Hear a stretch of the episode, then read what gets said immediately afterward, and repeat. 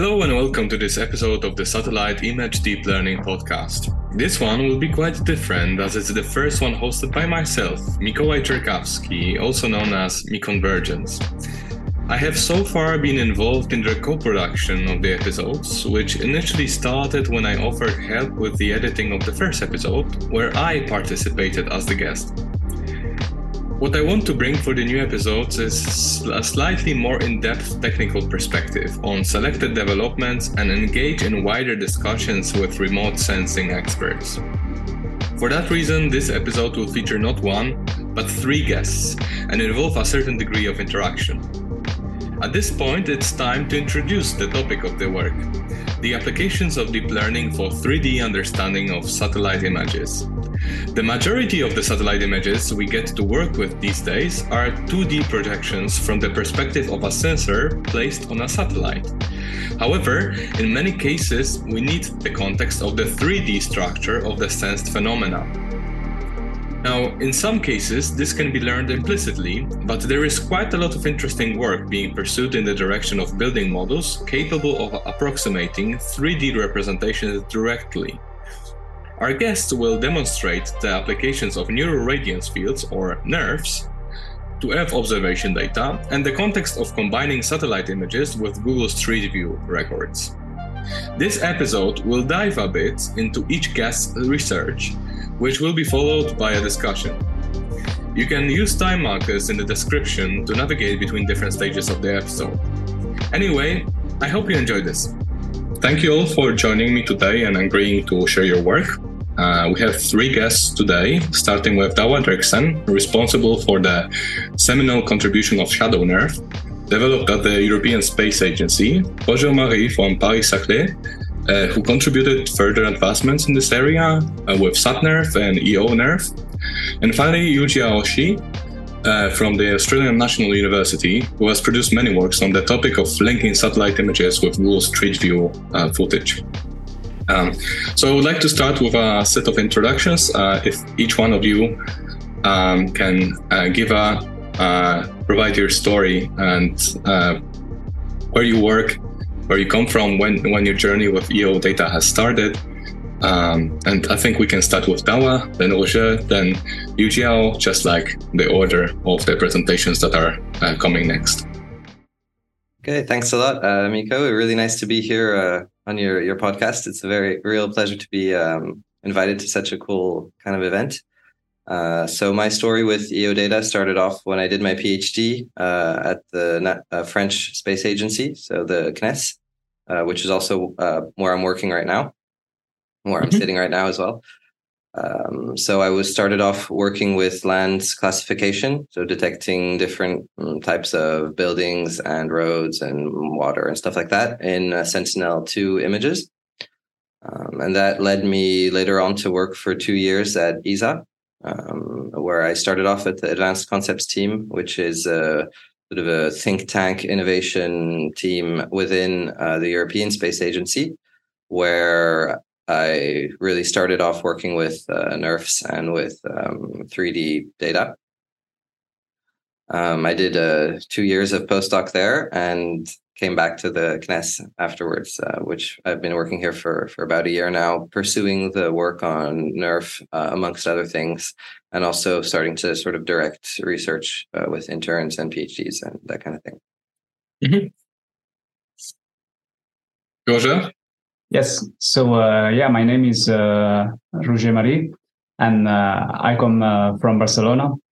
Uh, so, my story with uh, Earth observation started when I arrived in Paris in 2018 to start a PhD on satellite imagery which I was not familiar with at the time. But uh, yeah, so uh, I had done some uh, previous work on uh, camera calibration. And then I jumped into the calibration of the uh, camera models of uh, satellite images, which are typically represented with RPC functions and not with the classic pinhole model. So yeah, I, I got some experience on that. And then afterwards, I moved more onto the 3D reconstruction problem for which I've been uh, playing with a little bit with the uh, stereo matching nets and then uh, NeRF.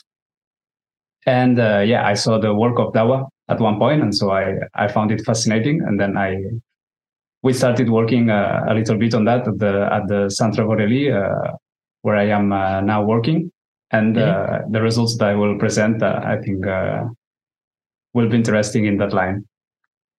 Okay, perfect. Yujiao? Yeah, uh, my name is Yujiao Shi. Uh, I, I was originally from China and I did a PhD degree in Australia starting from 2018. And I just graduated this year. Now I'm a research fellow at the same university.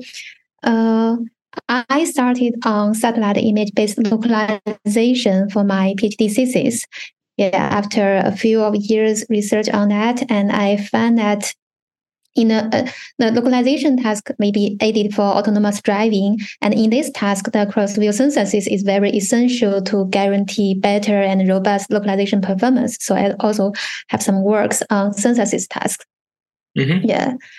Uh, I had two internship during my PhD, but uh, it's not related to satellite image. It's about okay. AR, VR applications. Yeah. So did you start working with EO data during the PhD? Yes, during the okay. PhD. Mm-hmm. Okay. Mm. Um, okay, perfect. So with the introductions done, I think we can start with uh, an overview of uh, your work, uh, starting with Dawa.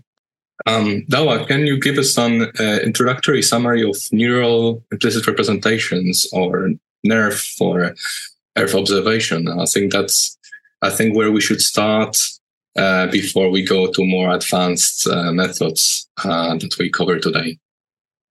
Uh, yeah, absolutely. So the the real idea here be- behind um, applying these sort of implicit representation and specifically NERF uh, related models to Earth observation comes from the sort of a push nowadays in our new ways of taking satellite images, which causes uh, us to have these sort of large data sets uh, where we actually have a lot of different satellite images that are taken from different viewing angles uh, of the same scene. So historically, we didn't necessarily have this, but now we realize more and more that on, especially on urban areas, we have sort of a revisit uh, frequency that's very a lot more regular. And even though sometimes it does cover the span of maybe five to ten years, we still are able to produce these larger and larger data sets of uh, multi-view satellite images. So the images that I'm showing here uh, on the left are from a WorldView satellite, which uh, have been collected in the context of a competition. So these are only taking over a relatively short span of one year. Um, but there's been also some very, very interesting works in the direction of expanding this notion to historical data, maybe covering 10 years of, of data, including all of the changes that are related to that in the scene. Um, so we have the data. That's that's my main point. First of all, the data mm-hmm. exists, which is usually a good a good place to start off with when doing uh, machine learning or, or AI related uh, stuff. Mm-hmm. And to clarify, this is quite unique, I think, because uh, for those who are not familiar with implicit representations, we have a large data set, but it's basically constrained to a single location in some sense because we're optimizing a single network per location. Is that what what happens with NERF? Yeah, absolutely. So as you could see here on this on the on the slide, you have this uh, multi-view set of images, and we're extracting one volumetric representation for the entire scene. Um, and this is something so it, that so it's as if you were training a separate neural network model for every single location in some sense to build a 3D representation of, of that uh, of that location. Is that is that what happens? Yeah, that's exactly right. And uh, okay. uh, using this neural network for this one specific scene, we can actually extract new views of the scene from previously unseen viewing angles. This is uh, what we call novel view synthesis. Mm-hmm. Um, we can also extract the depth or the 3D representation of the scene. So it would be the depth if, uh, if it's viewed from above, but we can actually also generate this depth map from any uh, of the viewing angles, uh, any arbitrary angle.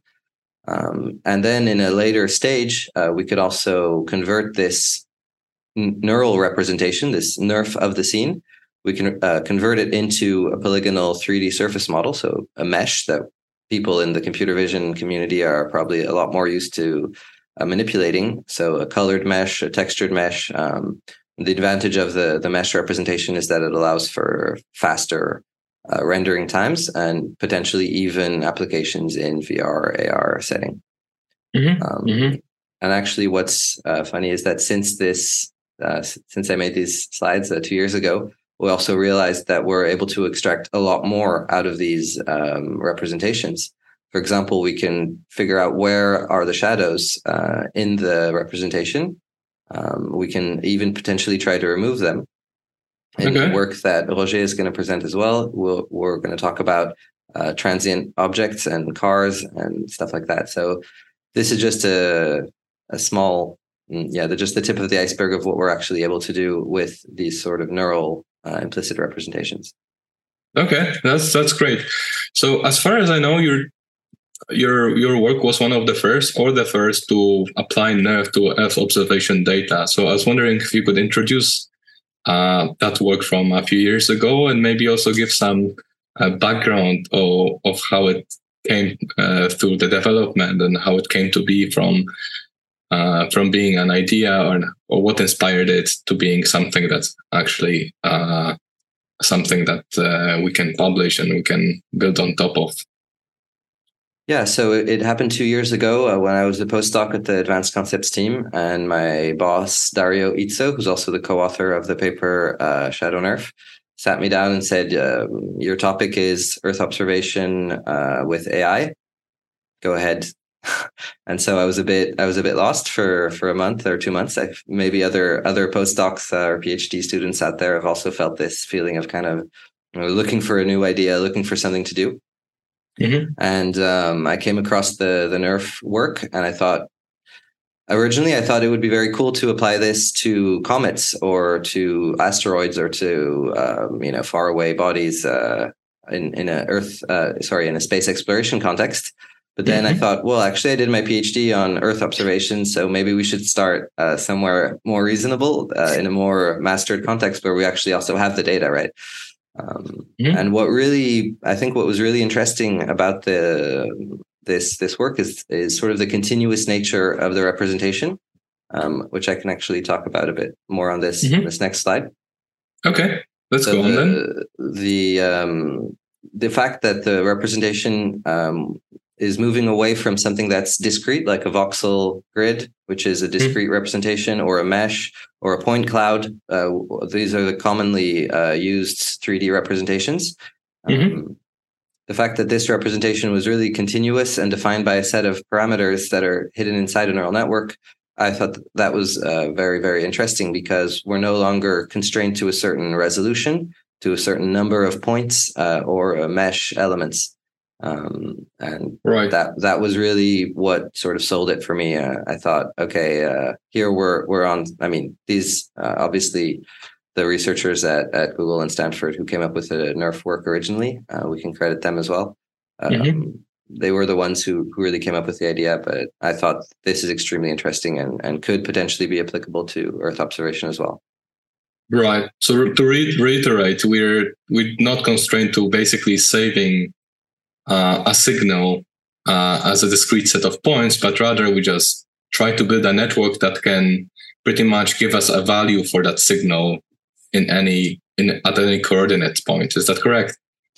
Yeah, that's exactly right. Uh, okay. Any any 3D point uh, x y z, we're able to the neural network is able to encode a color, which in our contexts is RGB values, as well as a density sigma, which actually represents the geometry of the scene or what um, what surfaces are opaque and what surfaces are tra- or what body is transparent. So it's sort of the okay. interaction between light and matter, which is modeled within this uh, network.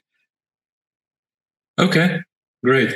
So I think it's uh, that's a good time to dive a bit deeper into shadow NeRF. So if you can, uh, I think that the best way to uh, maybe uh, outline this work is to um, summarize how like what challenges there were um, in when you translated a uh, a pipeline from sort of a computer vision uh, vanilla NeRF setting to something that has to work with Earth observation data uh, and more specifically satellite images. I think it's really interesting to kind of uh, showcase how um, how this approach had to be adjusted in, in, in various ways.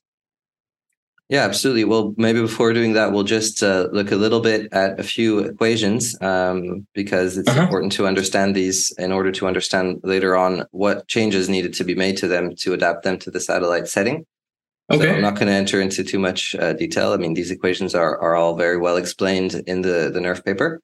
Um, mm-hmm. But just to be quick, we have mainly this discrete uh, form of volume rendering equation, which tells us how are we going to um, yeah, render a color uh, along array.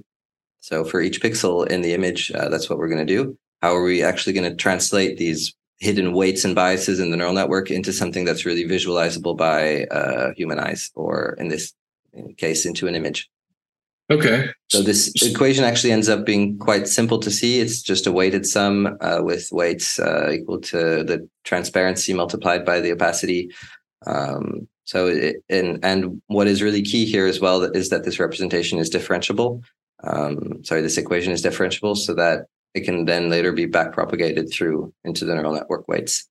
Okay, so the neural network basically acts uh, as a model for what happens to a light ray as it travels through space. Is that what we're doing? So we're effectively rendering the changes that are made to the light transmitted in space. And then using that neural network, we can approximate what the received color is for an image.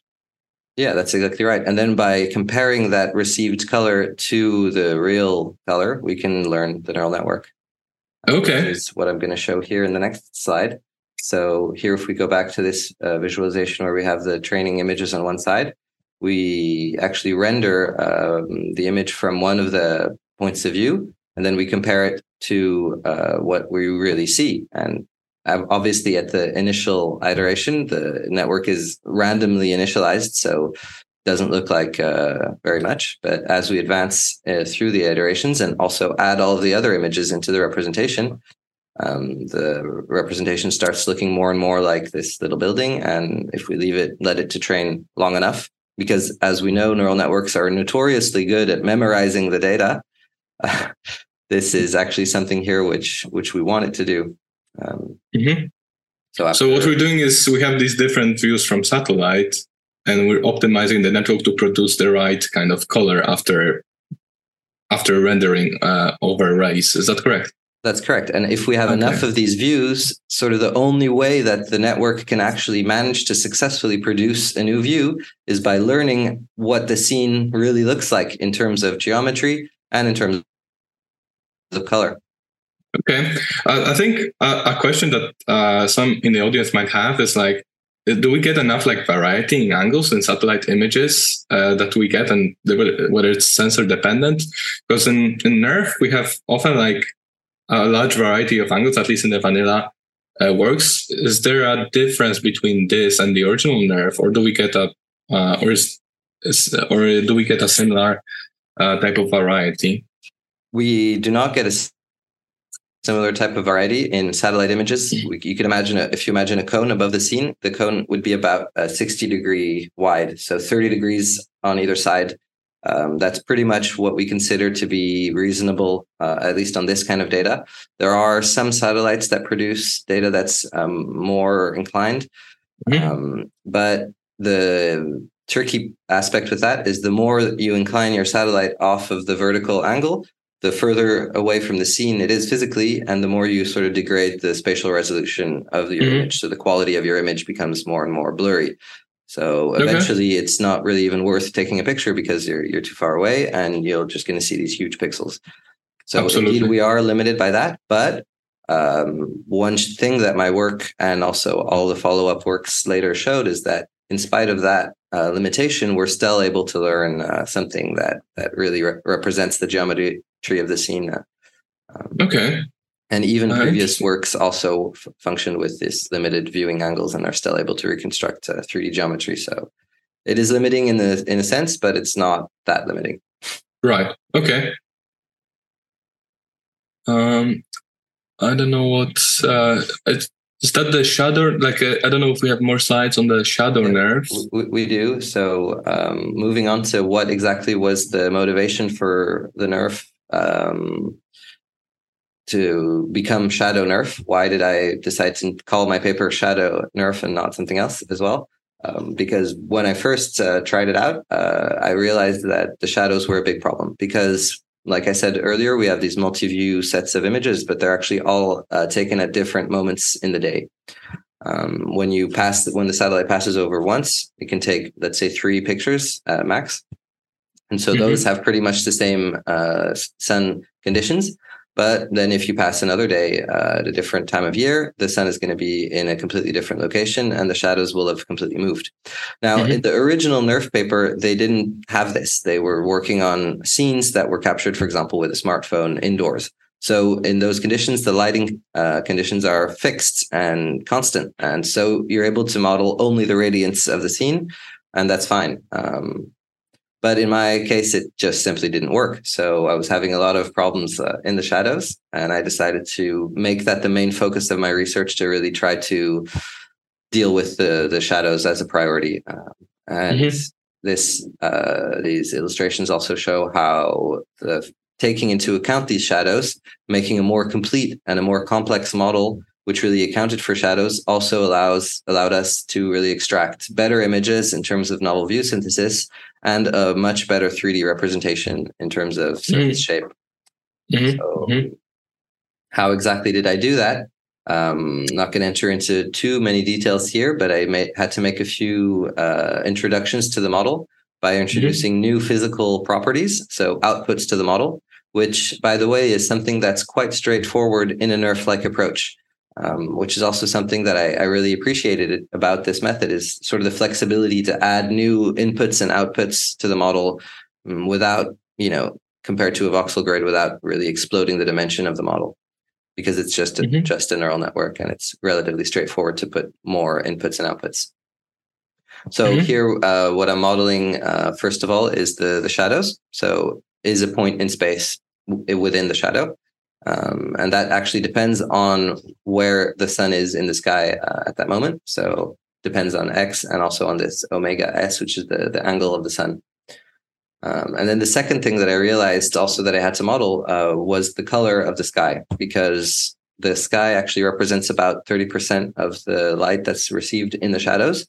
Um, so if I didn't ca- account for this sky color, uh, for this ambient light source that's that's happening in the scene, I was actually getting shadows that were way too dark compared to what I was okay. seeing in the images. So interestingly enough, a bit, bit, a little bit ironic as well. The network is able to learn also that the sky is blue without ever yeah. seeing a picture of the sky, just by seeing the sh- color of the shadows, um, say before and after uh, learning.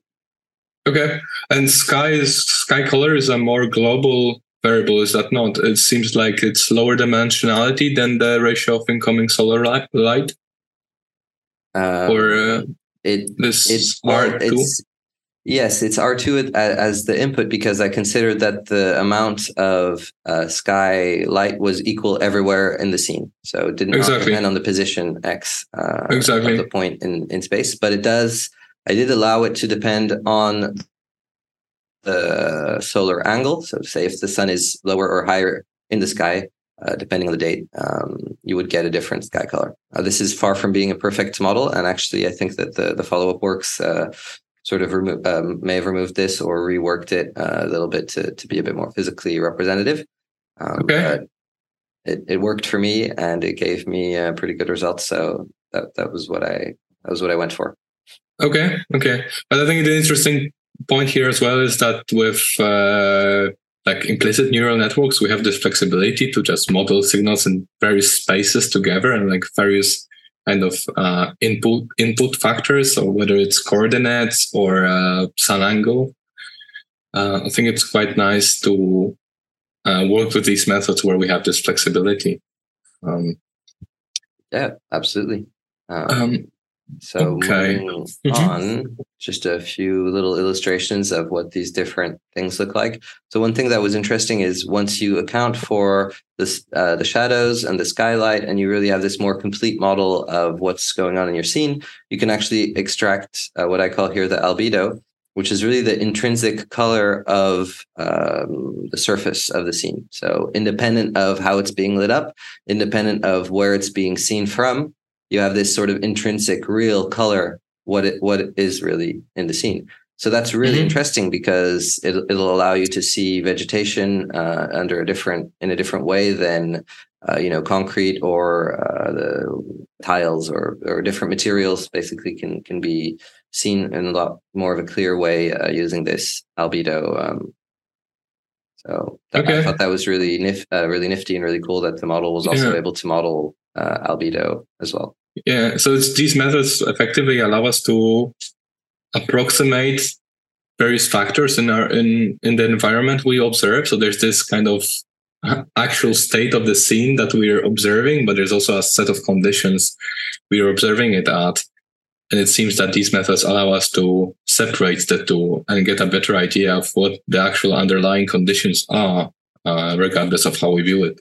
Yeah, absolutely. And this is something that's often re- referred to in papers, uh, especially in NeRF papers, papers, as disentangling the different aspects of the scene. Absolutely. Because okay, when, that's when we take a picture, all of this is sort of entangled together. You have Mhm. shadows in one, the sky is lighting it up. So everything is kind of entangled. But then when you have enough of these different uh, pictures, you're kind of able to pull these different aspects apart. And that's what we call disentangling these, these different things. Okay. Oh yeah, excellent. Um, so I don't know how many slides we have left. We'll have to move I, can, on I can soon. skip. Uh, yeah, let's just skip on skip out on this one and this one. I feel like yeah, probably we can just skip uh, skip on the rest. Uh, I think we can maybe just go over the shadow remover quickly and then proceed to Roger's work. okay, this one. Mhm. Um, Yeah, so on this slide, I'm showing a few of the results uh, as well that I was able to produce. Um, so above, you can see that here that the shadow removal sort of works. It's far from perfect uh, in the SNERF model. Um, the a lot of the shadows that are on the ground have been removed properly, but a lot of the shadows that are along the facades of buildings are actually still remaining.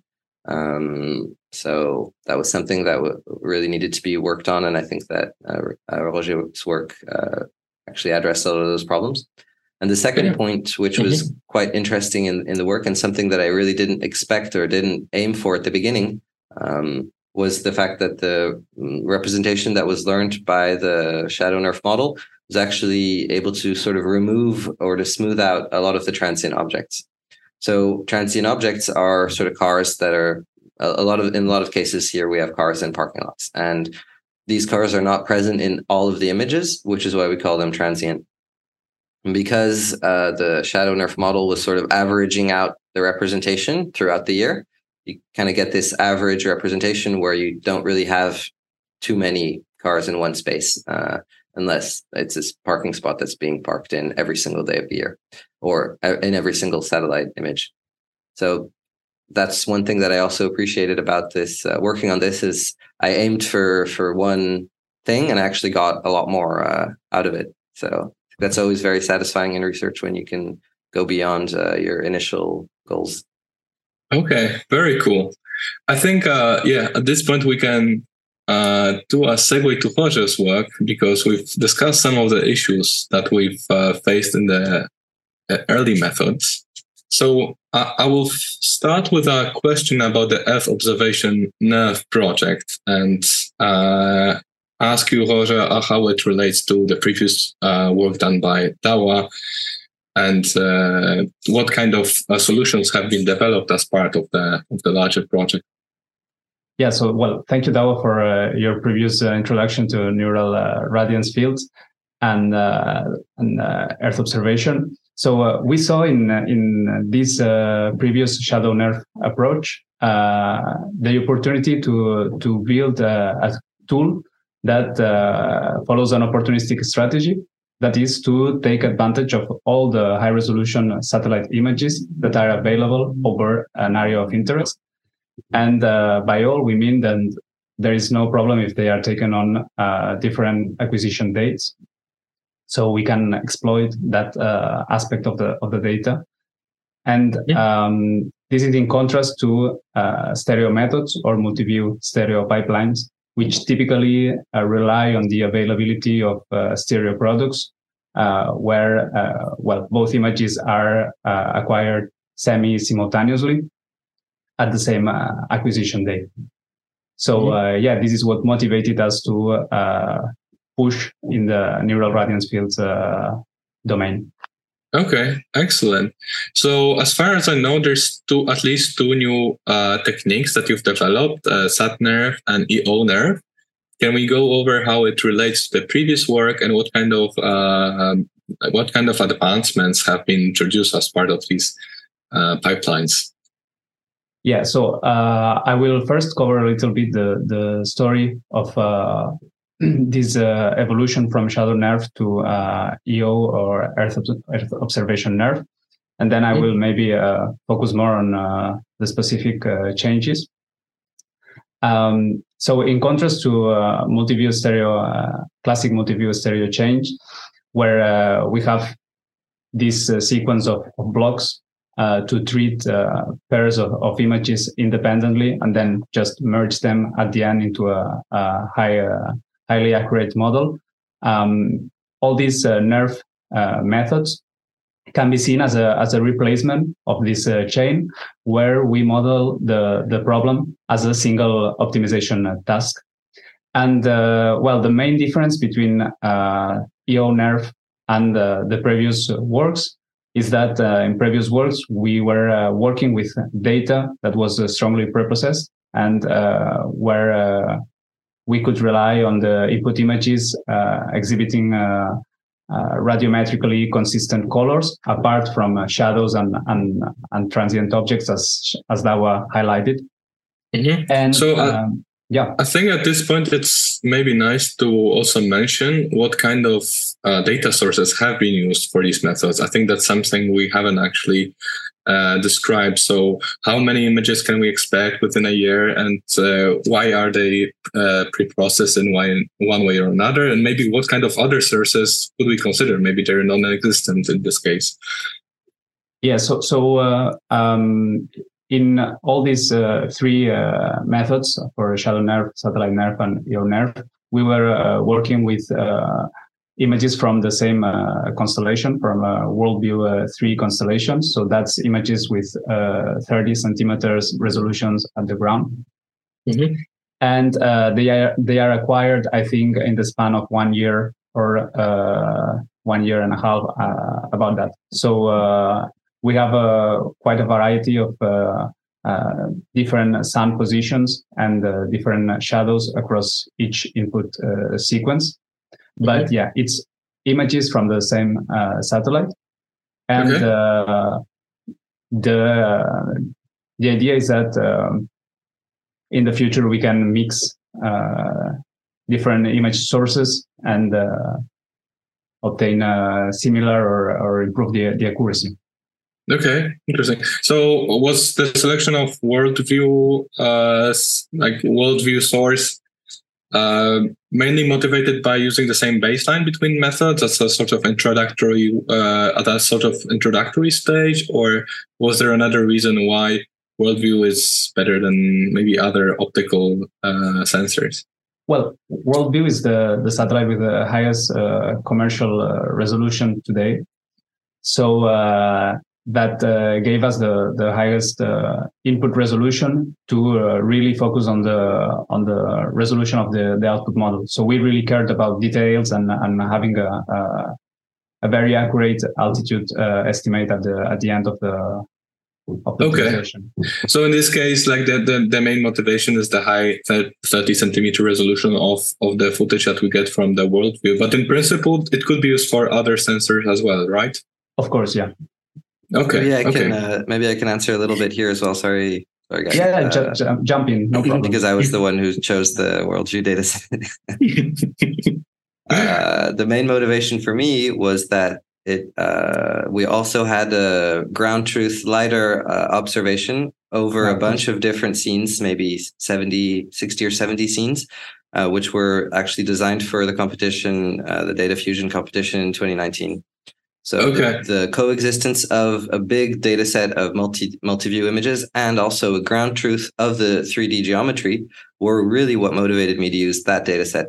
But actually okay. I was downsampling the images of a factor of two, so down to 60 centimeters resolution um, mm-hmm. which is actually compatible with other satellite data sources like Pleiades, for example, uh, which is uh, 70 centimeters resolution. Okay. So for me, the main motivation wasn't actually the, the resolution, but the existence of the data set and the presence of the LiDAR ground truth. Okay, that's a great point. So there's also this uh, confidence that we can get about the height estimation and the 3D representation that we get from these methods. Okay. Right. Um, yeah. Mm-hmm. Yeah. So, so uh, basically, uh, I will just uh, go over the the differences uh, mm-hmm. between Shadow NERF, Satellite NERF, and uh, the Earth Observation NERF. So in our previous work, Satellite NERF, we extended the Shadow NERF uh, by the incorporation of transient objects, which were not uh, explicitly modeled in uh, Shadow NERF. Uh, we also uh, introduced the direct use of RPC uh, functions, which are the actual camera model that is provided with satellite images instead of approximative pinhole cameras. And we added, we explored, let's say, sparse depth uh, supervision to to add a little bit more of uh, regularity uh, into the output surface. And then we also experimented on the site on what happens if uh, the input camera functions uh, are less or more uh, consistent. And uh, we saw that this is actually a key issue for uh, optimizing uh, the neural radiance field because you really need that each ray that you are casting in the 3D space is consistent with the rays that you are casting from the other cameras. And so these were mainly the, the changes that uh, we introduced in satellite NERF, and that uh, helped us to reach, uh, let's say, more consistent altitude estimates with respect to shadow NERF. And um, the thing was that even if uh, these output models were the output models generated with satellite NERF were already promising, and we could see a lot of uh, detail, let's say, in the contour of uh, buildings or in trees uh, overall, the the altitude accuracy was still uh, below the um, last generation uh, stereo matching uh, networks that can be used for disparity estimation, and then you triangulate and you obtain the, the altitude. And um, that was mainly because uh, the neural radiance field introduced a lot of uh, local irregularity. of course, the color was the color between the images was uh, more or less consistent. The images were more or less uh, radiometrically normalized, but still this kind of local variation introduces a lot of uh, of uh, altitude uh, irregularity.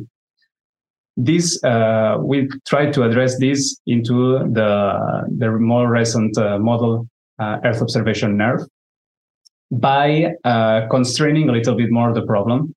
that is, um, differently from satellite and shadow NERF, where uh, in satellite NERF, we simply took the radiance model that uh, Dawa introduced previously. And so we kept exactly the same formulation for uh, the sky color, uh, shadows, etc. In uh, EO-NeRF, uh, we changed the way that uh, shadows are handled.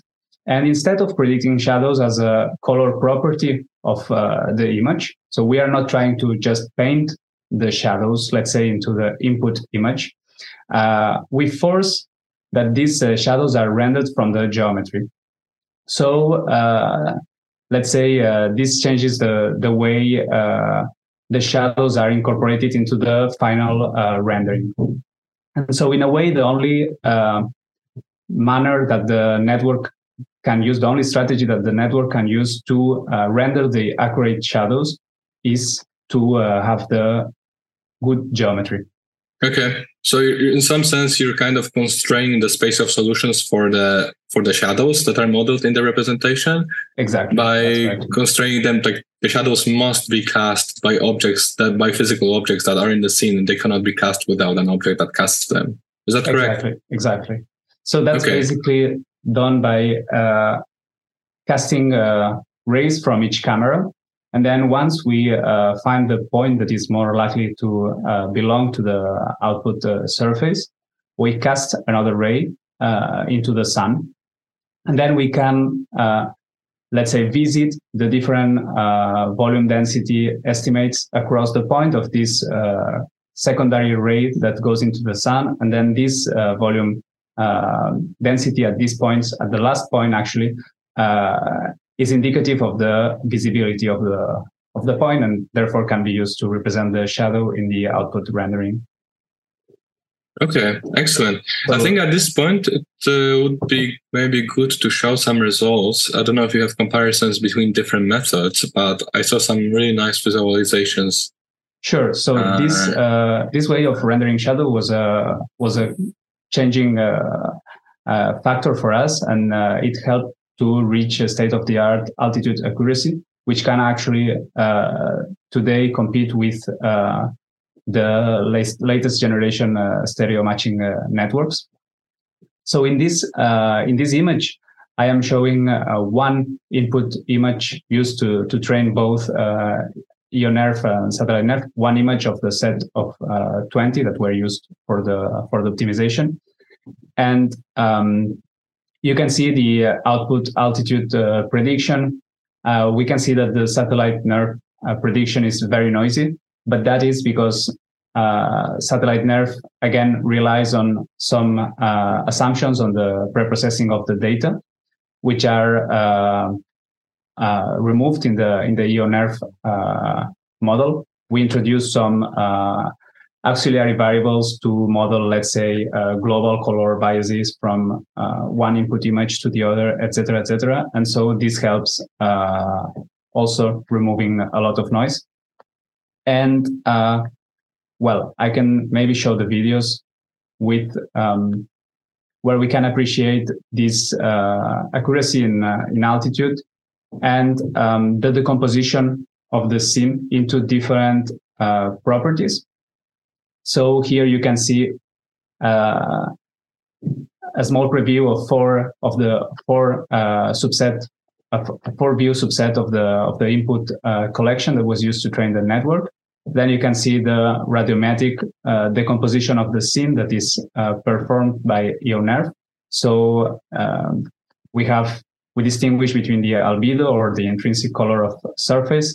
Uh, then we can add shadows um, we can also perform this kind of global uh, color uh, transformation from one image to the other. And we can also mm-hmm. model the transient objects. So the way transient objects are modeled, I did not go into details, but it's, uh, well, we took inspiration from uh, NeRF in the Wild, which handles multi-date images uh, as well. In this case, uh, street view images. And um, yeah, we for the transient objects, we just actually predict them as a color property of the scene. So uh, okay. that's different from the way that we handle uh, shadows at this at this uh, stage. And okay. then in the altitude, we can see that indeed we managed to obtain these uh, very irregular and thin structures. So this is a, a, a thematic park in uh, Argentina, I think, and we can manage to obtain these roller coasters this sort of uh, large arch, the uh, toboggan here. So uh, yeah, we we see a lot of in potential in this kind of uh, output 3D uh, models. Okay, excellent. These are great results. So uh, I'm really happy that we can look at some of these renderings. This is another example in another area of interest. So you can see that, for instance, cars that are parked in the rooftop of uh, these uh, buildings, we can just remove and add them at uh, arbitrarily. The same with shadows. And uh, that's a third example. Mm-hmm. And uh, for instance, here, uh, I wanted to show again uh, this, this, let's say, very fascinating uh, aspect of neural radiance fields where we can arbitrarily control, uh, let's say, arbitrarily render novel views, as, as Shadow, Shadow Dawa was mentioning. And of course, not only we can control the, the point of view now, we like in this EO-NeRF model, we can also uh, get very uh, realistic results by changing the shadow direction. In this case, I am show- showing non-realistic shadows because, as you know, the sun does not uh, move uh, circularly above our our head. So uh, yeah, and uh, even though if we put this, let's say, if we input these unrealistic sun directions to the neural network, we manage to obtain very realistic results. Let's say even in building uh, facades, etc. So. Uh, mm-hmm. Yeah, absolutely. Like te- technically, from the perspective of the method, we're just modeling sun as a light source, right? So it just exactly. could be a very large light bulb or something, exactly flying in the air. Uh, excellent. Um, do you have any comparisons for uh, the development between the developed methods and the more traditional pipelines?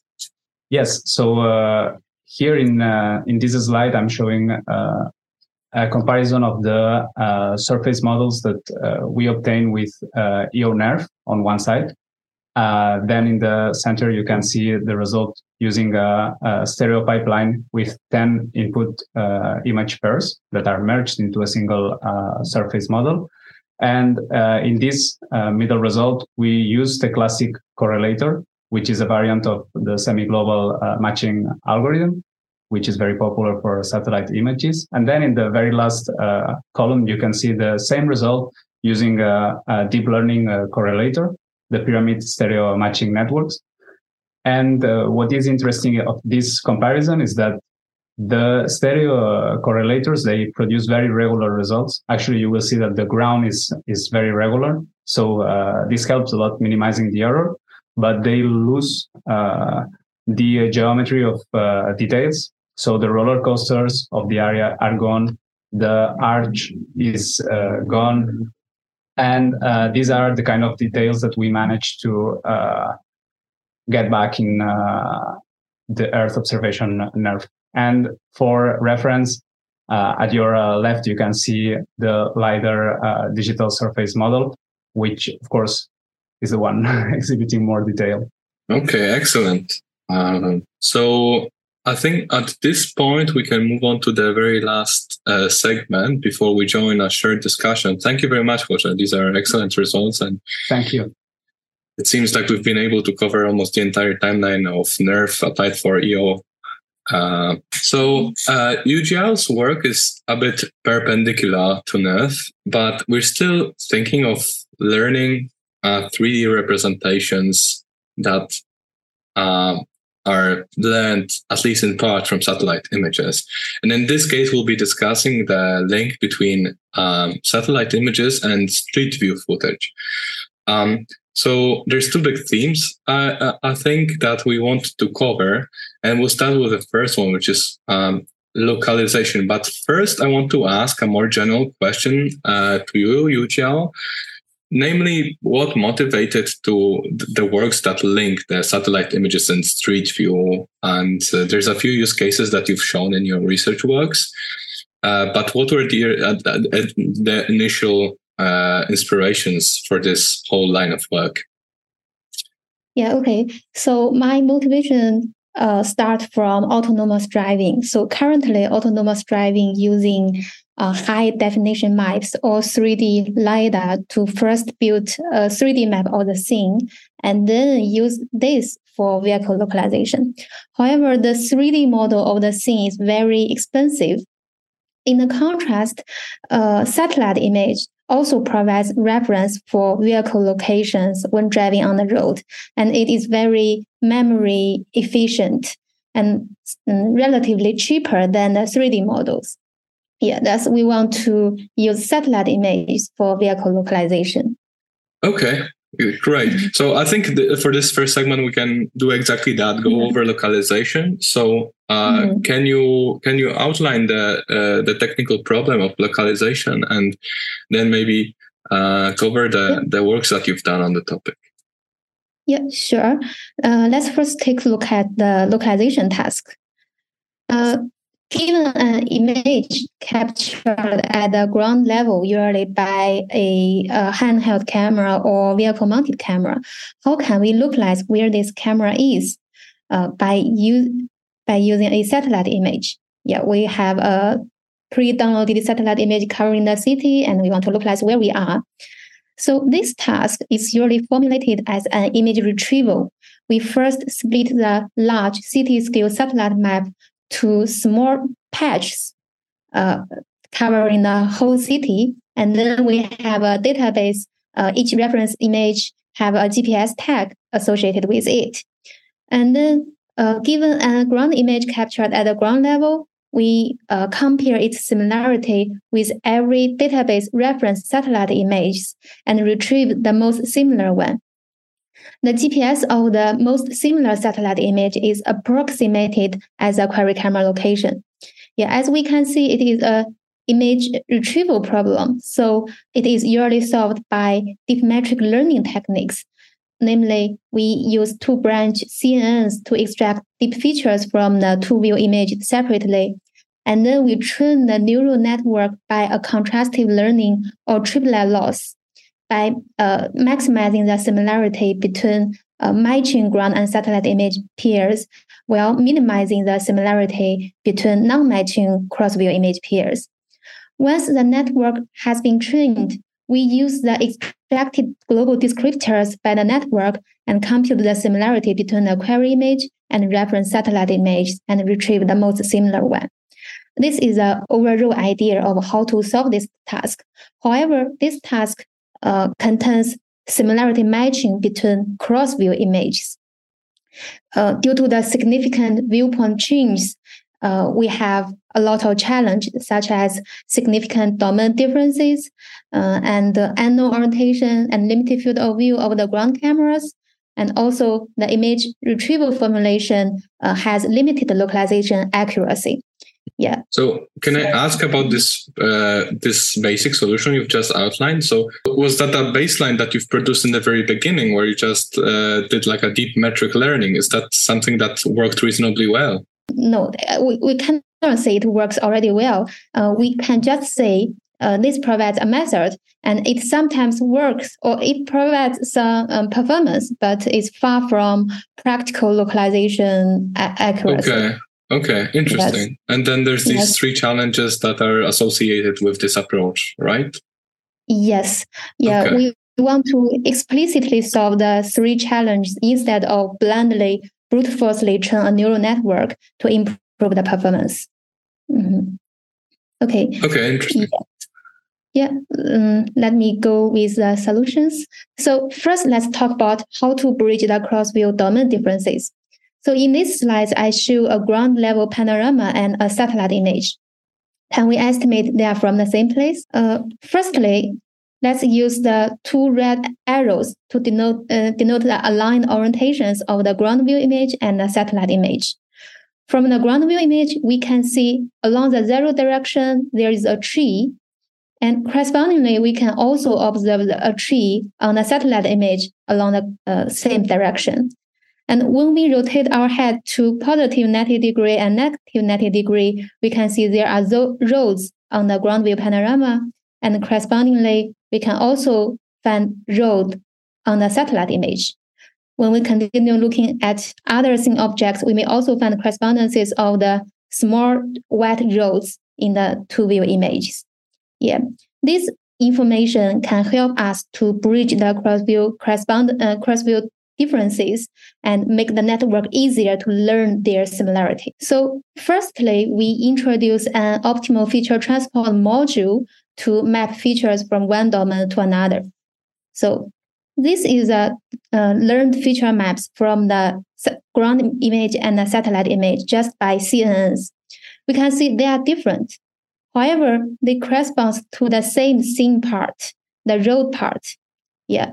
By using mm-hmm. this feature transport layer, we can map the ground features to the satellite domain And after this mapping, they are similar.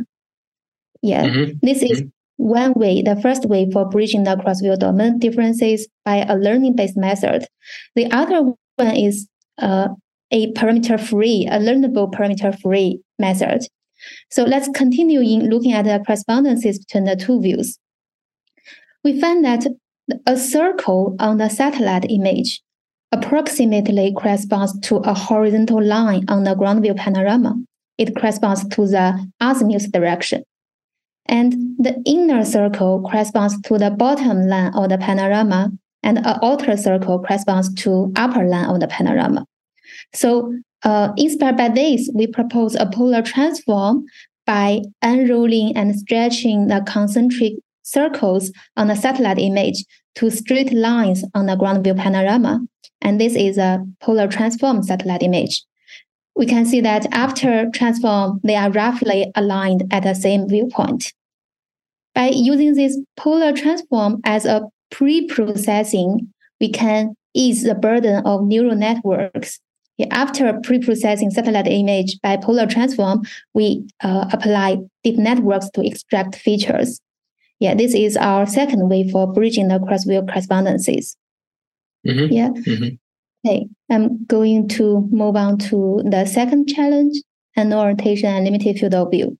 Okay, but just to reiterate for the audience, uh, so mm-hmm. with these methods, we are looking for various ways of learning some sort of similarity with maybe additional tricks or additional um, ideas to kind of uh, to represent the differences in the domain and the views between the two sources. But as opposed to NERF, we're not learning one network per uh, per sort of uh, location. We're learning a network that will actually allow us to work in a variety of locations and localize based on Street View footage. Is that correct? Yes, right. Yeah, we okay. want to train a model that can be generally applied at any place. Mm-hmm. Mm-hmm. Mm-hmm. Okay. So, uh, what was the second challenge that was uh, addressed? Annotation uh, of the ground view image and limited field of view. Yeah. Mm-hmm. Okay. So in this slide, I present a satellite image and two ground view panorama captured at the same location, the center of the satellite image, but different orientation, different facing direction. We can see the two ground view images are different at our first glance. Yeah. When we further restrict the field of view of the ground cameras, the captured content can be totally different with each other. Yeah. How can we learn features from the two totally different scenes and match them to the same satellite image? Yeah, this is what we are going to address next. Mm-hmm.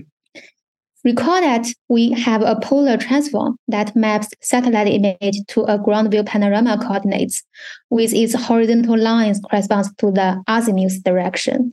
And the horizontal line of the ground view image also corresponds to the azimuth direction. Thus, we can estimate their relative orientation by a special correlation uh, between the ground view feature and the satellite feature along the horizontal direction. This correlation produces a similarity score at each uh, orientation angle, um, denoted by this red curve. And the po- position or the orientation corresponds to the maximum similarity value, corresponds to the potential orientation alignment between the ground view image and the satellite image. Yeah, in this way, we can estimate the relative orientation and when the ground camera has a limited field of view, we can crop corresponding parts. Corresponding part from the satellite features is here, the satellite features, and use the cropped part for similarity matching. Yeah, in this way, we can handle the limited field of view of ground cameras. Uh, here is a localization result, uh, joint location and orientation estimation by cross-view image matching. For the query image, images, we not only retrieve the most similar satellite images from the database, but also estimate a relative orientation between the ground image and the satellite image. Mm-hmm. Mm-hmm. So yeah. effectively, we're here, we're addressing the mm-hmm. problem that, well, first of all, uh, our location could be pretty much anywhere in the satellite image, but also our our our view might be completely rotated in, at any random angle. So we're yeah. effectively trying to solve two kind of estimations at the same time in some sense. Yeah, right. Okay, excellent. And what about the last challenge that was addressed? In, uh... Yeah, uh, the last challenge is about the limited localization accuracy by image retrieval. So image retrieval can retrieve the most similar satellite image for the query image. Uh, however, the ground camera can be at any location on the retrieved satellite image. So there is an ambiguous. How to increase this localization accuracy? We address this problem by estimating the relative rotation and translation between the ground image and the satellite image center. The relative translation is uh, with respect to the satellite image center. Yeah. So we formulate this task as a deep optimization problem. Specifically, given an initial rotation translation of the ground camera, uh, we project satellite image, satellite deep features to the ground viewpoint according to this relative pose. And we construct a uh, optimization difference or optimization objective, which is the differences between the predicted features from the satellite image and the observed features uh, from the ground view image. And then we can employ an LM optimization to optimize the pose parameter to make the feature differences minimized. Yeah, this is the overall idea. So here uh, we show some results. The red dot and arrow denote the initial pose, initial location, and the orientation of the ground camera. Uh, by using our deep optimization techniques, uh, the pose uh, update is denoted by the purple dots. And until the final predicted uh, green dot and arrow is the final predicted location and, uh, and orientation. And the blue dot and arrow denote the ground truth location and orientation. Yeah, this is for uh, deep optimization techniques. And this is the first work in the community to address this problem. However, deep optimization sometimes suffer from local minima. We want to further improve the performance. So in our uh, latest ICCV work, we decouple the rotation and translation um, by two steps. Firstly, we estimate rotation by a neural pose optimizer, and then we estimate the translation by a, a dense search mechanism. Yeah. So both the works, both the modules, rotation estimation and translation estimation requires an overhead view feature synthesis module, which aims to synthesize an overhead view feature map or BEV feature map from the ground view image according to a relative pose. Yeah. Here, I just want to say uh, decoupling is a better solution for the location estimation. And also in this localization framework, we require an overhead view feature synthesis module. In this new work, we uh, given a ground view image, we not only estimate an uh, orientation uh, in this uh, the triangle, yellow triangle denotes the predicted location, and the, the, the arrow denotes the orientation. And we also produce a probability map, location probability map of the ground view camera with respect to the satellite image. So by using this location probability map, this satellite image based localization technique can be fused with other localization techniques like SLAM or uh, 3D structure based localization yeah, to uh, achieve all around localization performance. Yeah. Mm-hmm. Okay, excellent. Uh, mm-hmm. Um, so I think uh, at this point we might move to the synthesis soon. But in summary, there's a few challenges mm-hmm. that uh, mm-hmm. That had to be addressed here with uh, building a better understanding of the, at least implicitly, the 3D structure of the environment that effectively allows us to uh, based only based on street view images to precisely estimate the pose and uh, and location within the within a satellite image. Um, no, that that all looks great. So I think at this point uh, it would be nice to at least uh, cover the syn- synthetic aspect, uh, which I think was addressed in one of your um, one of your uh, works as well. So for the work on synthesizing street view images, can you tell us what inspired that work and what potential applications or at least findings uh, you you were looking for in in that line of work? Except for the uh, augmented reality or virtual reality, it's a well-known application of the cross-view synthesis. I also want the cross-view synthesis to assist the cross-view localization task, because as we have discussed, many of my works need a cross-view synthesis. Mm-hmm. ground to satellite or satellite uh, to ground view synthesis. Yeah, when the synthesis work is perfect, it will uh, significantly facilitate the localization performance. Yeah, that's my motivation for this task. So here is a satellite image. In this work, we want to synthesize a street view panorama given a pose, uh, a pixel, a location of the ground view uh, camera. Yeah, so here is an example what is uh, the corresponding street view image at this point. So before this task, we need to understanding the correspondences between the two views. Uh, mm-hmm. Yeah, so in this task, because the satellite camera is very far away from the Earth, we approximate the satellite image projection as a parallel projection. Uh, namely, it takes um, points at the same spatial location but different heights to the same pixel uh, on a satellite image. Uh, a street view panorama usually has an equirectangular projection. The horizontal axis corresponds to the azimuth angle, and the vertical axis corresponds to the pitch angle. Mm-hmm. When the 3D scene model is available, I mean the height, the XYZ coordinate of the scene is available, and it is both visible in the two views. There is a deterministic mapping, deterministic mapping between the two view images. However, most cases, we don't have the 3D model of the scene. We only have a satellite image. How can we implicitly recover the 3D scene? Uh, in this work, we present multi-height plan image representation. Specifically, we represent the scene by a set of uh, images parallel to the ground plan, but at different heights. And each plan includes an RGB channel and a density channel, alpha channel. This representation is actually motivated by the uh, image from the conventional novel view synthesis problem. So uh, this is a representation. Next, I'm going to introduce how we can use this for cross-view synthesis. Uh, given a satellite image, we first estimate a height probability distribution of the satellite image across different heights.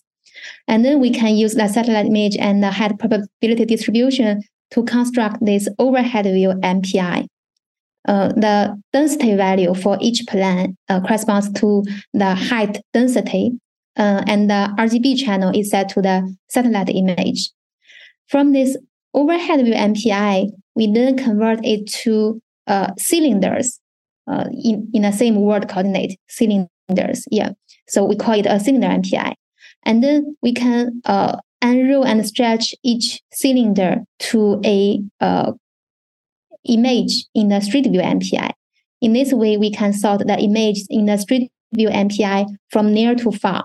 By using this representation, we can synthesize the Street View image by a conventional alpha compositing.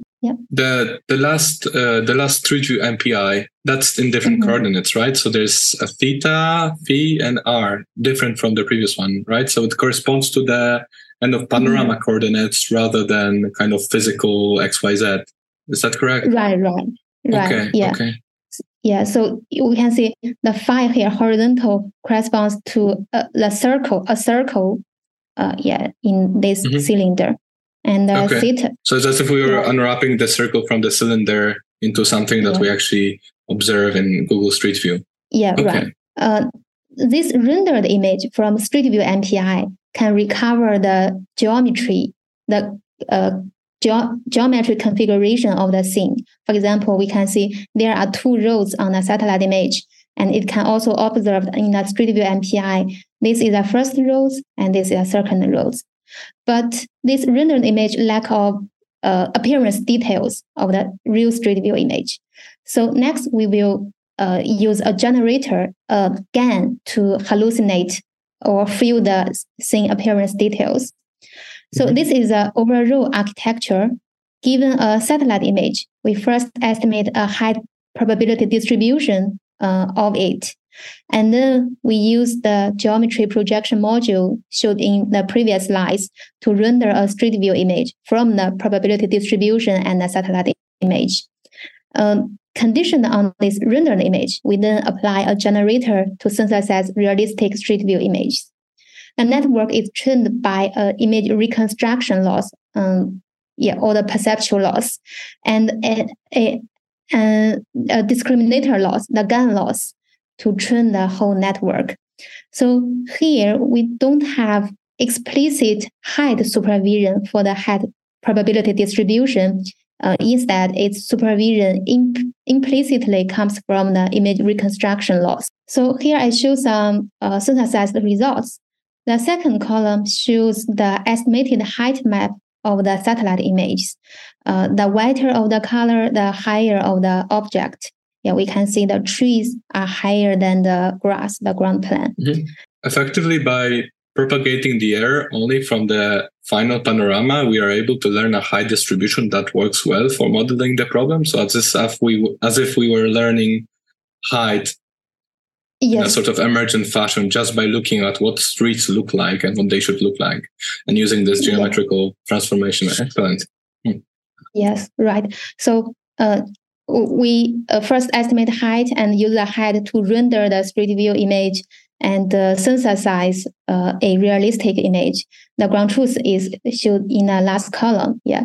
If the height is estimated incorrectly, and the project image will be incorrect.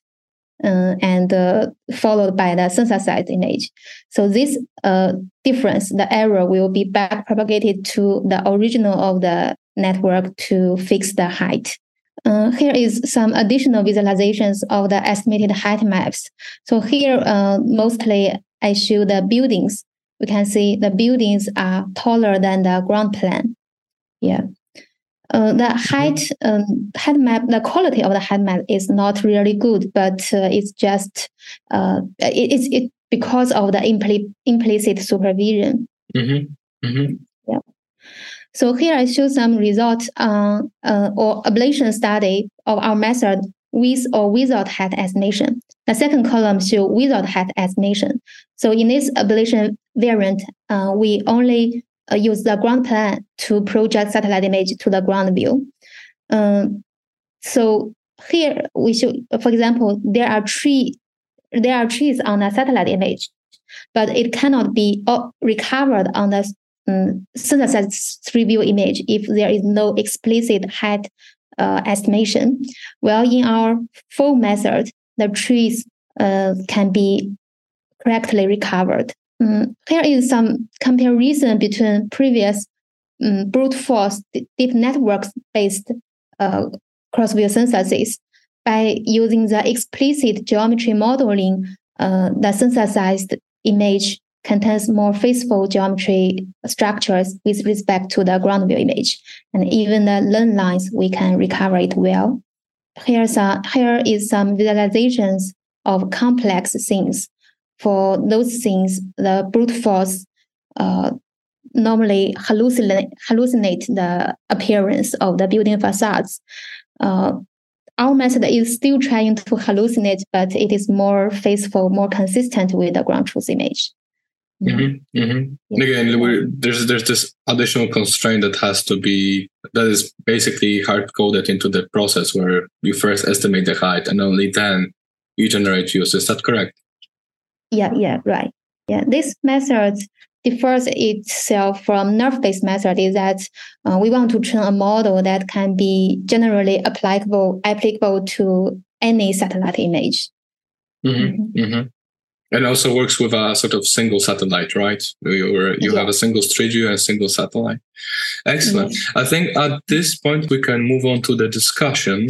Um, yeah. So thank you, Yujiao, and thank you to Dawa and Roger for presenting the work. These were, I think, really interesting and really diverse uh, topics that we've covered.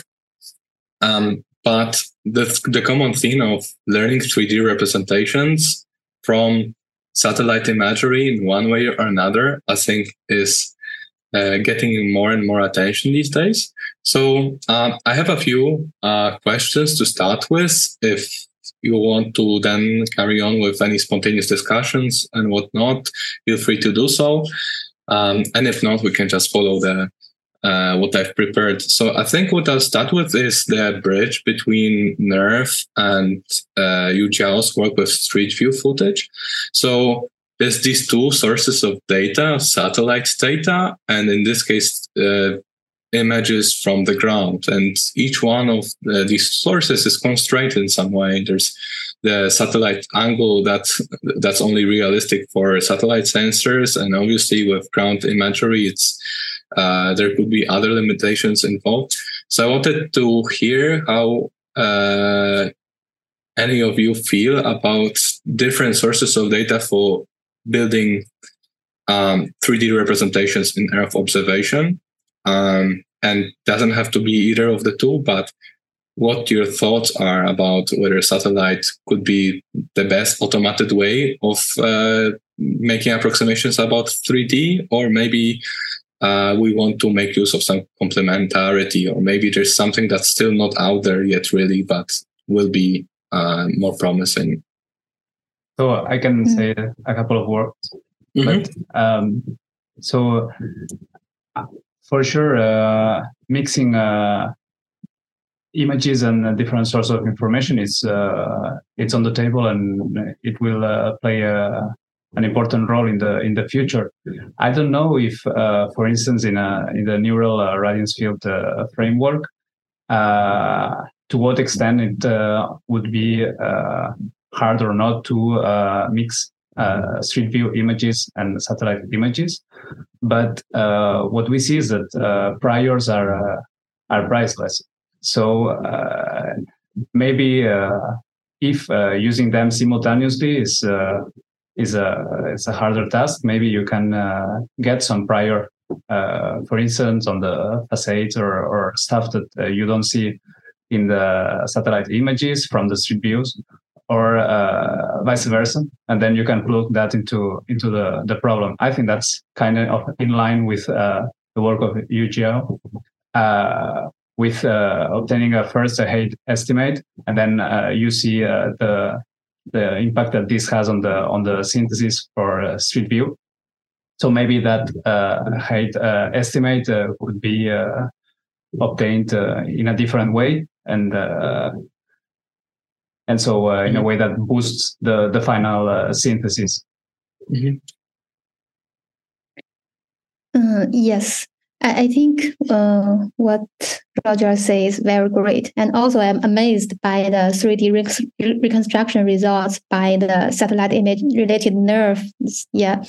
So, um, I, yeah, I agree that building the 3D model, establish the 3D model using ground view image and satellite image will be very challenging. So I, th- this makes me actually think of the drone view image. If we have a UAV and flying through the city, we may have an intermediate view between the street view and satellite view. Maybe this can help us cover recover more faithfully of the scene. I would even maybe go even further and say why not all three, right?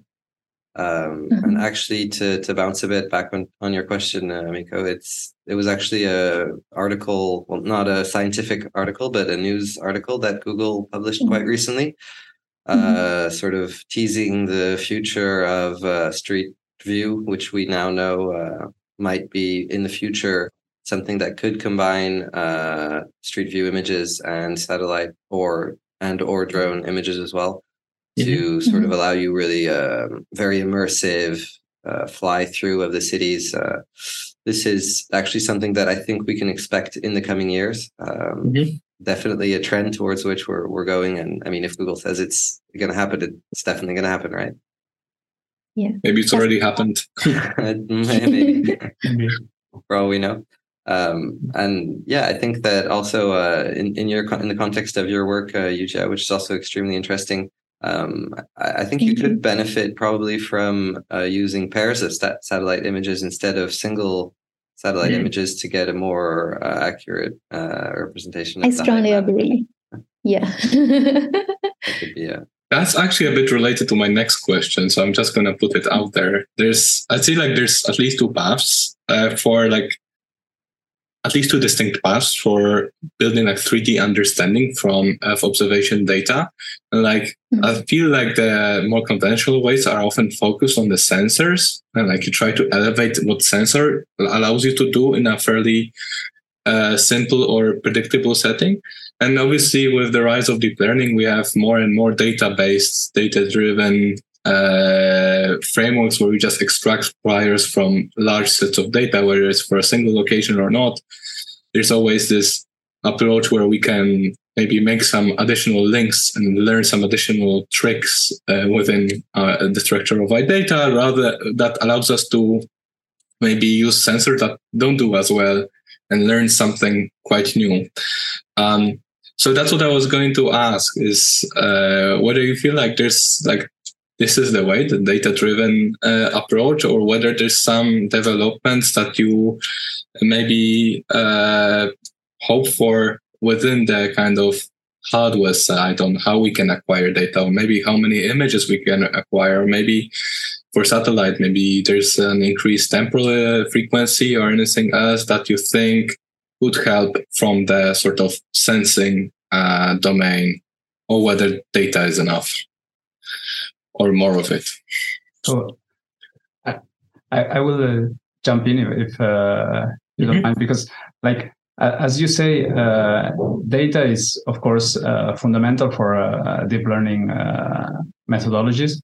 But I would like to just precise that in the in the neural radiance field works, we what I really appreciate is that we are kind of uh, free from uh, overall uh, priors, like priors extracted from uh, large data sets. And I think that is key to uh, retain these kind of fine structures and uh, really overfit the geometry of each single scene independently. So, um, of course, priors and, and generalization across scenes is desirable, but uh, but that is one uh, specificity of uh, neural radiance fields that I really uh, uh, appreciate.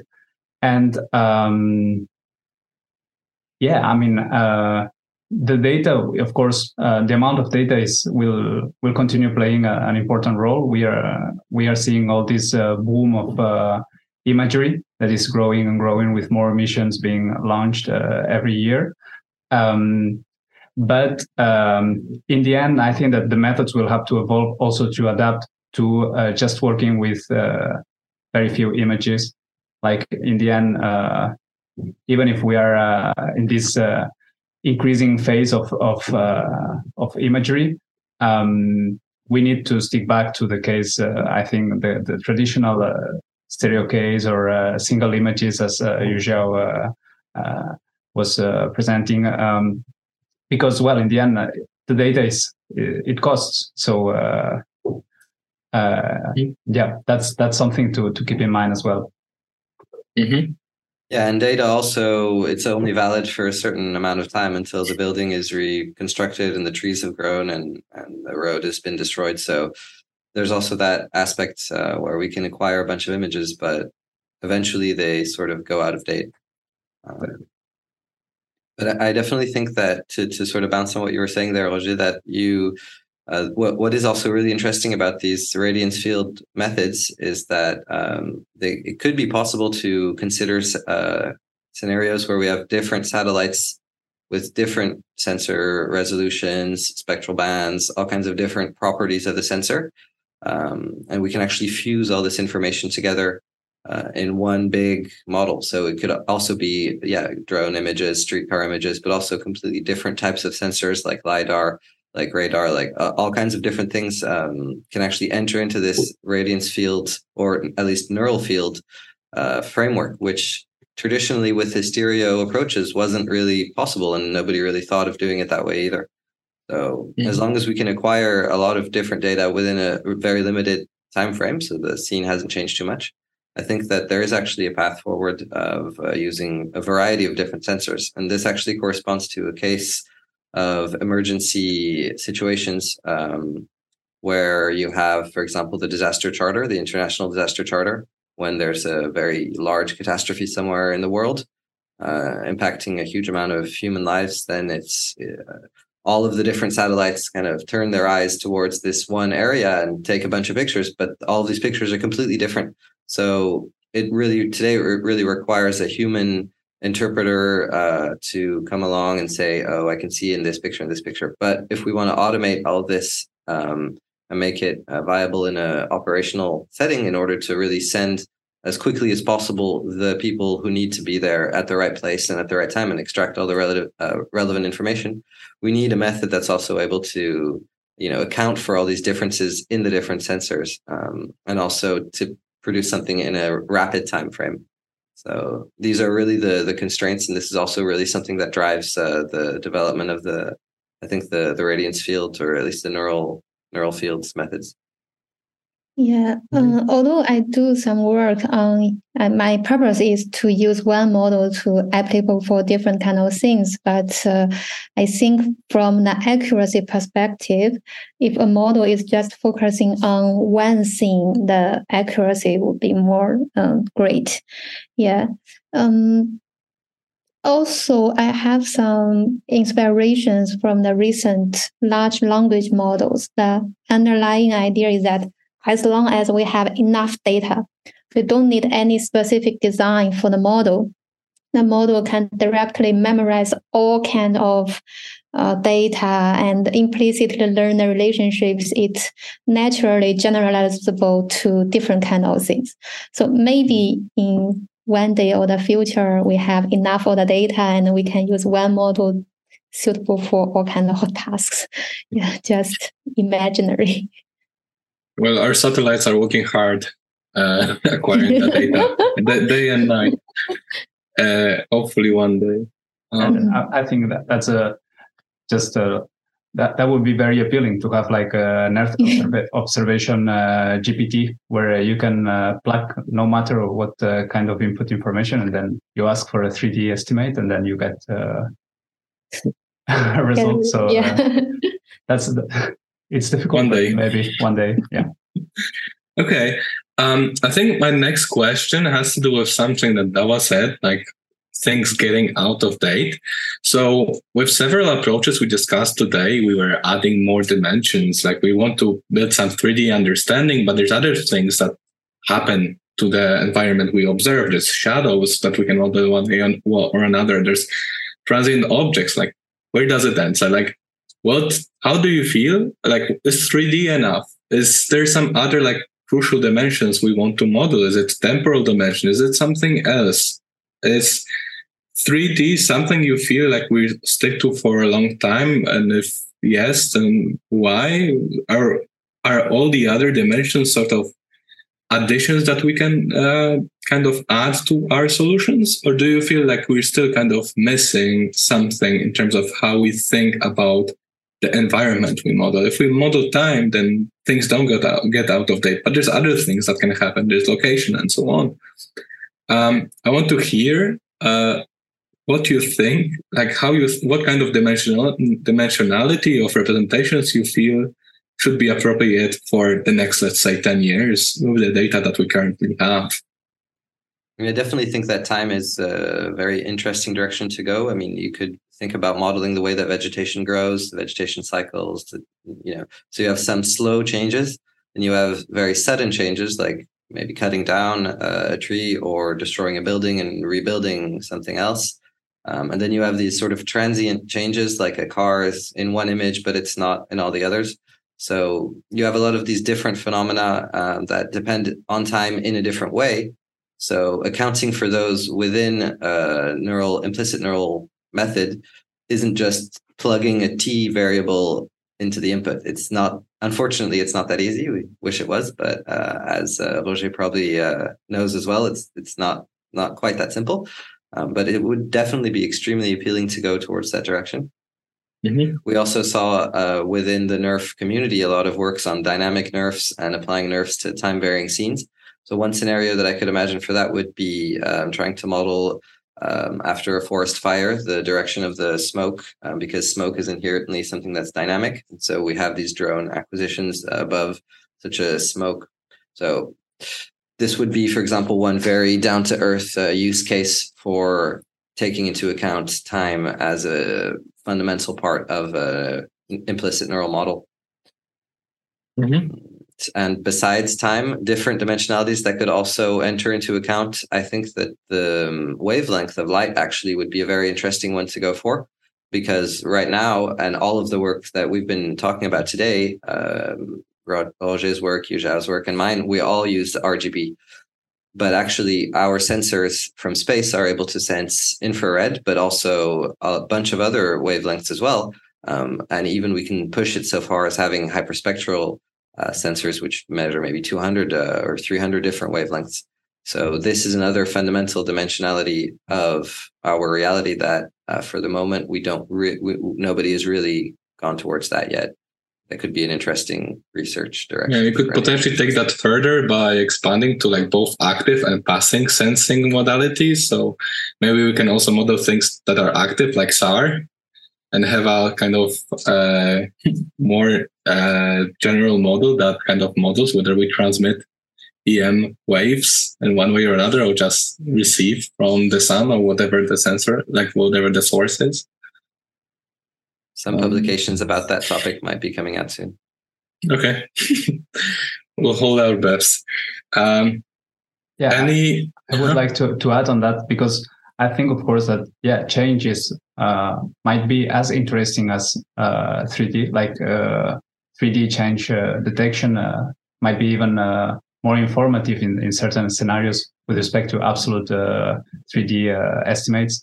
Um, but also I think that the semantic uh, information will play uh, uh, an important role on this 3D representations of the of the scene. Like now we we saw some works that do kind of decoupling of the scene into some basic properties like shadows, surface color, etc., etc. But in the end adding some uh, semantics, uh, more of uh, instant segmentation uh, kinds, or, or even semantics of change detection, as I was mentioning, like uh, slow uh, changes, natural changes, human driven changes, like having this sort of classification and, and being able to extract it automatically. That that would be very meaningful in the in the coming years. Yeah. Mm-hmm. Mm-hmm. Mm-hmm. Yeah, that's very great ideas. I just thought of another application scenario for modeling along the time. So Dawa mentioned about smoke detection. Yeah, so earlier smoke detection at an earlier stage may help prevent disasters like fire, and also um, modeling along the time dimension may help disaster discovery um, yes, something related. Yeah, that would be very mm-hmm. important. Mm-hmm. Okay. Okay. Yeah. Yeah. I feel like obviously there's a there's a bridge between like having enough data for adding all these additional cons- uh, dimensions mm-hmm. and phenomena we model, but hopefully with enough data, uh, mm-hmm. one day we'll be able to expand further beyond uh, 3D representations. Um, Okay. I think I have one more uh, kind of uh, free question, and this would be something of a wish list. If you think about the data you work with uh, so far, do you have any ideas, like any um, any features that you would like to see in the data that's being acquired for Earth observations, whether it's again a frequency of acquisition, the bands, the resolution, what's what what's your experience with acquiring the data?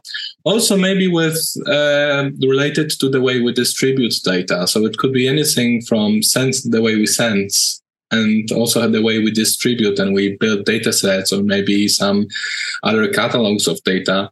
In general what would you like to see in the next couple of years if you uh, to, to support your research uh, with 3d understanding of earth?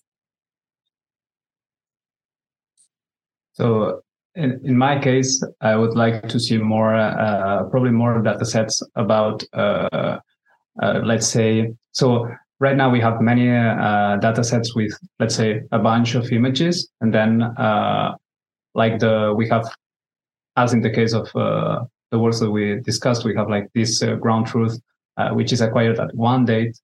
But what I would like to see more coming up in the future is like these sequences of images multi-date images and then uh, if i could follow as well uh, the ground truth evolution let's let's say uh, multi-date uh, geometry uh, uh, ground truth benchmarks that mm-hmm. would be that would be great actually for for like as we were mentioning earlier 3d change detection i think that would really open mm-hmm. up a lot of possibilities. It's something that uh, right now I don't think it's well. You can use simulated data, but not with uh, real world uh, data. Mm-hmm.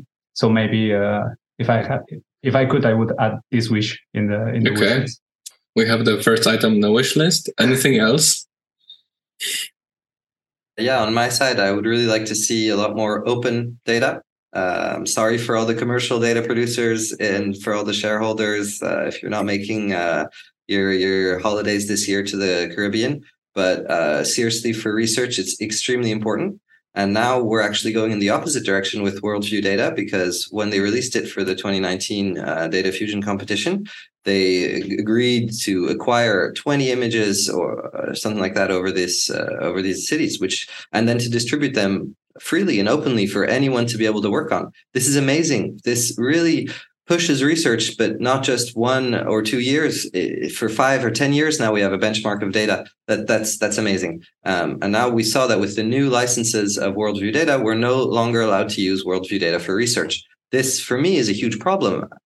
And if I want to start applying the same method to larger and larger data sets, I'm not going to be able to do that anymore. So for me, I would say, please, to all the commercial data providers, don't stop doing challenges. Don't stop releasing at least some of the data to the public. It's good advertising for you. Uh, it's great for research, and it's it's just great for everyone uh, overall for the for the public cause for the public domain. Um, I really appreciate the ESA will um, to, for example, make Sentinel two uh, absolutely public and free data source for absolutely anyone to work on. That was what also spurred my PhD research. So yeah, that's my element of the of the wish list. Uh, please make it open. Please make it free, and please make the licenses permissive enough for us to do research. Mm-hmm. mm-hmm. Okay, second item down the list. I'm signing with my both hands. Anything else? Yeah, uh, I have the same wish. And apart from that, I so from the autonomous driving perspective, I expect a data set that contains multi-view satellite images, just as satellite NeRF, shadow nerve, something like that, and also paired with ground view images. And we know the relative poses. Yeah, that would be a very valuable data set um, and also to facilitate the autonomous driving with satellite imagery. Yeah, that would be great. okay. Um, so uh, I'll make sure to put it out there, mm-hmm. the, the wish list. Hopefully, some of the wishes come true. Uh, I think uh, for the, I, th- I think we're uh, getting close to wrapping things up. Um, in in case you want to highlight your future work, what you're currently working on, uh, whether it is something that uh, we should keep an eye on, this is the time to uh, make any uh, announcements. So maybe I'll start on that because on our side, the main wish, I, I, would say we have two, two or three elements on our NeRF wish list as well, which we're going to mm-hmm. try oh. to be working on on the in the past in the next three, five, hopefully more years. Um, and one of those is to try to get a method that works with fewer images because in reality, we often, for the most part of the world, we have only access to two or three images. So this is already um, was already addressed by a very good paper called SPS Nerf, which I think won the best paper award this year. Uh, work by Lulin Zhang. I'm sorry if I'm saying the name wrong, and uh, Ewelina Rupnik from um, the French uh, IGN. So th- this kind of work uh, is definitely direction that we're going to try to take. And the second one I would say is uh, scalability, trying to make NeRFs that are faster, that uh, generalize to new scenes uh, without having to retrain an entire neural network from scratch, maybe just training on a few iterations. So that kind of direction of scalability, trying to make NeRFs applicable to larger and larger areas. I would say that's the that's the essence of of uh, what we're trying to go towards now, because that's also the main limitation and the main criticism that I receive uh, on a daily basis. well, I can I can only share uh, your thoughts on this, uh, and uh, yeah. So uh, the first uh, subject you mentioned is uh, one that, uh, well, I'm thinking a lot currently, and maybe let's say in the in in the near future, hopefully we will have some some interesting results. So yeah. Yeah. So we are recently working on self-supervised or weakly supervised vehicle localization using a satellite image. That's because in the satellite image, you can usually get very accurate GPS location for each pixel. But for a vehicle mounted camera, it's not always the same case. Usually require RTK GPS and even RTK GPS may suffer a signal correction signal absence. Yeah, so yeah, we are working on what if we only have noisy location on the ground view image? How can we accurately localize it using a satellite image? Mm-hmm. Yeah. Okay, mm-hmm. that sounds exciting. Um, I think with this we can wrap up. So, my dear guests, thank you for uh, coming to the show. It was it has been a privilege to have you on and see some of your work, hear your thoughts and uh, discussions. Uh, I hope the audience has enjoyed this episode. Uh, and with this, I think we can sign off. Thank you. Thank you Thank very you, much. Well. Thank you. So that's it. I hope this format will be found helpful and maybe inspire further ideas in this line of work. If you enjoyed this content, please subscribe and share with people you think could be interested in this. Feel free to share your ideas or suggestions in the comments, and I will see you next time.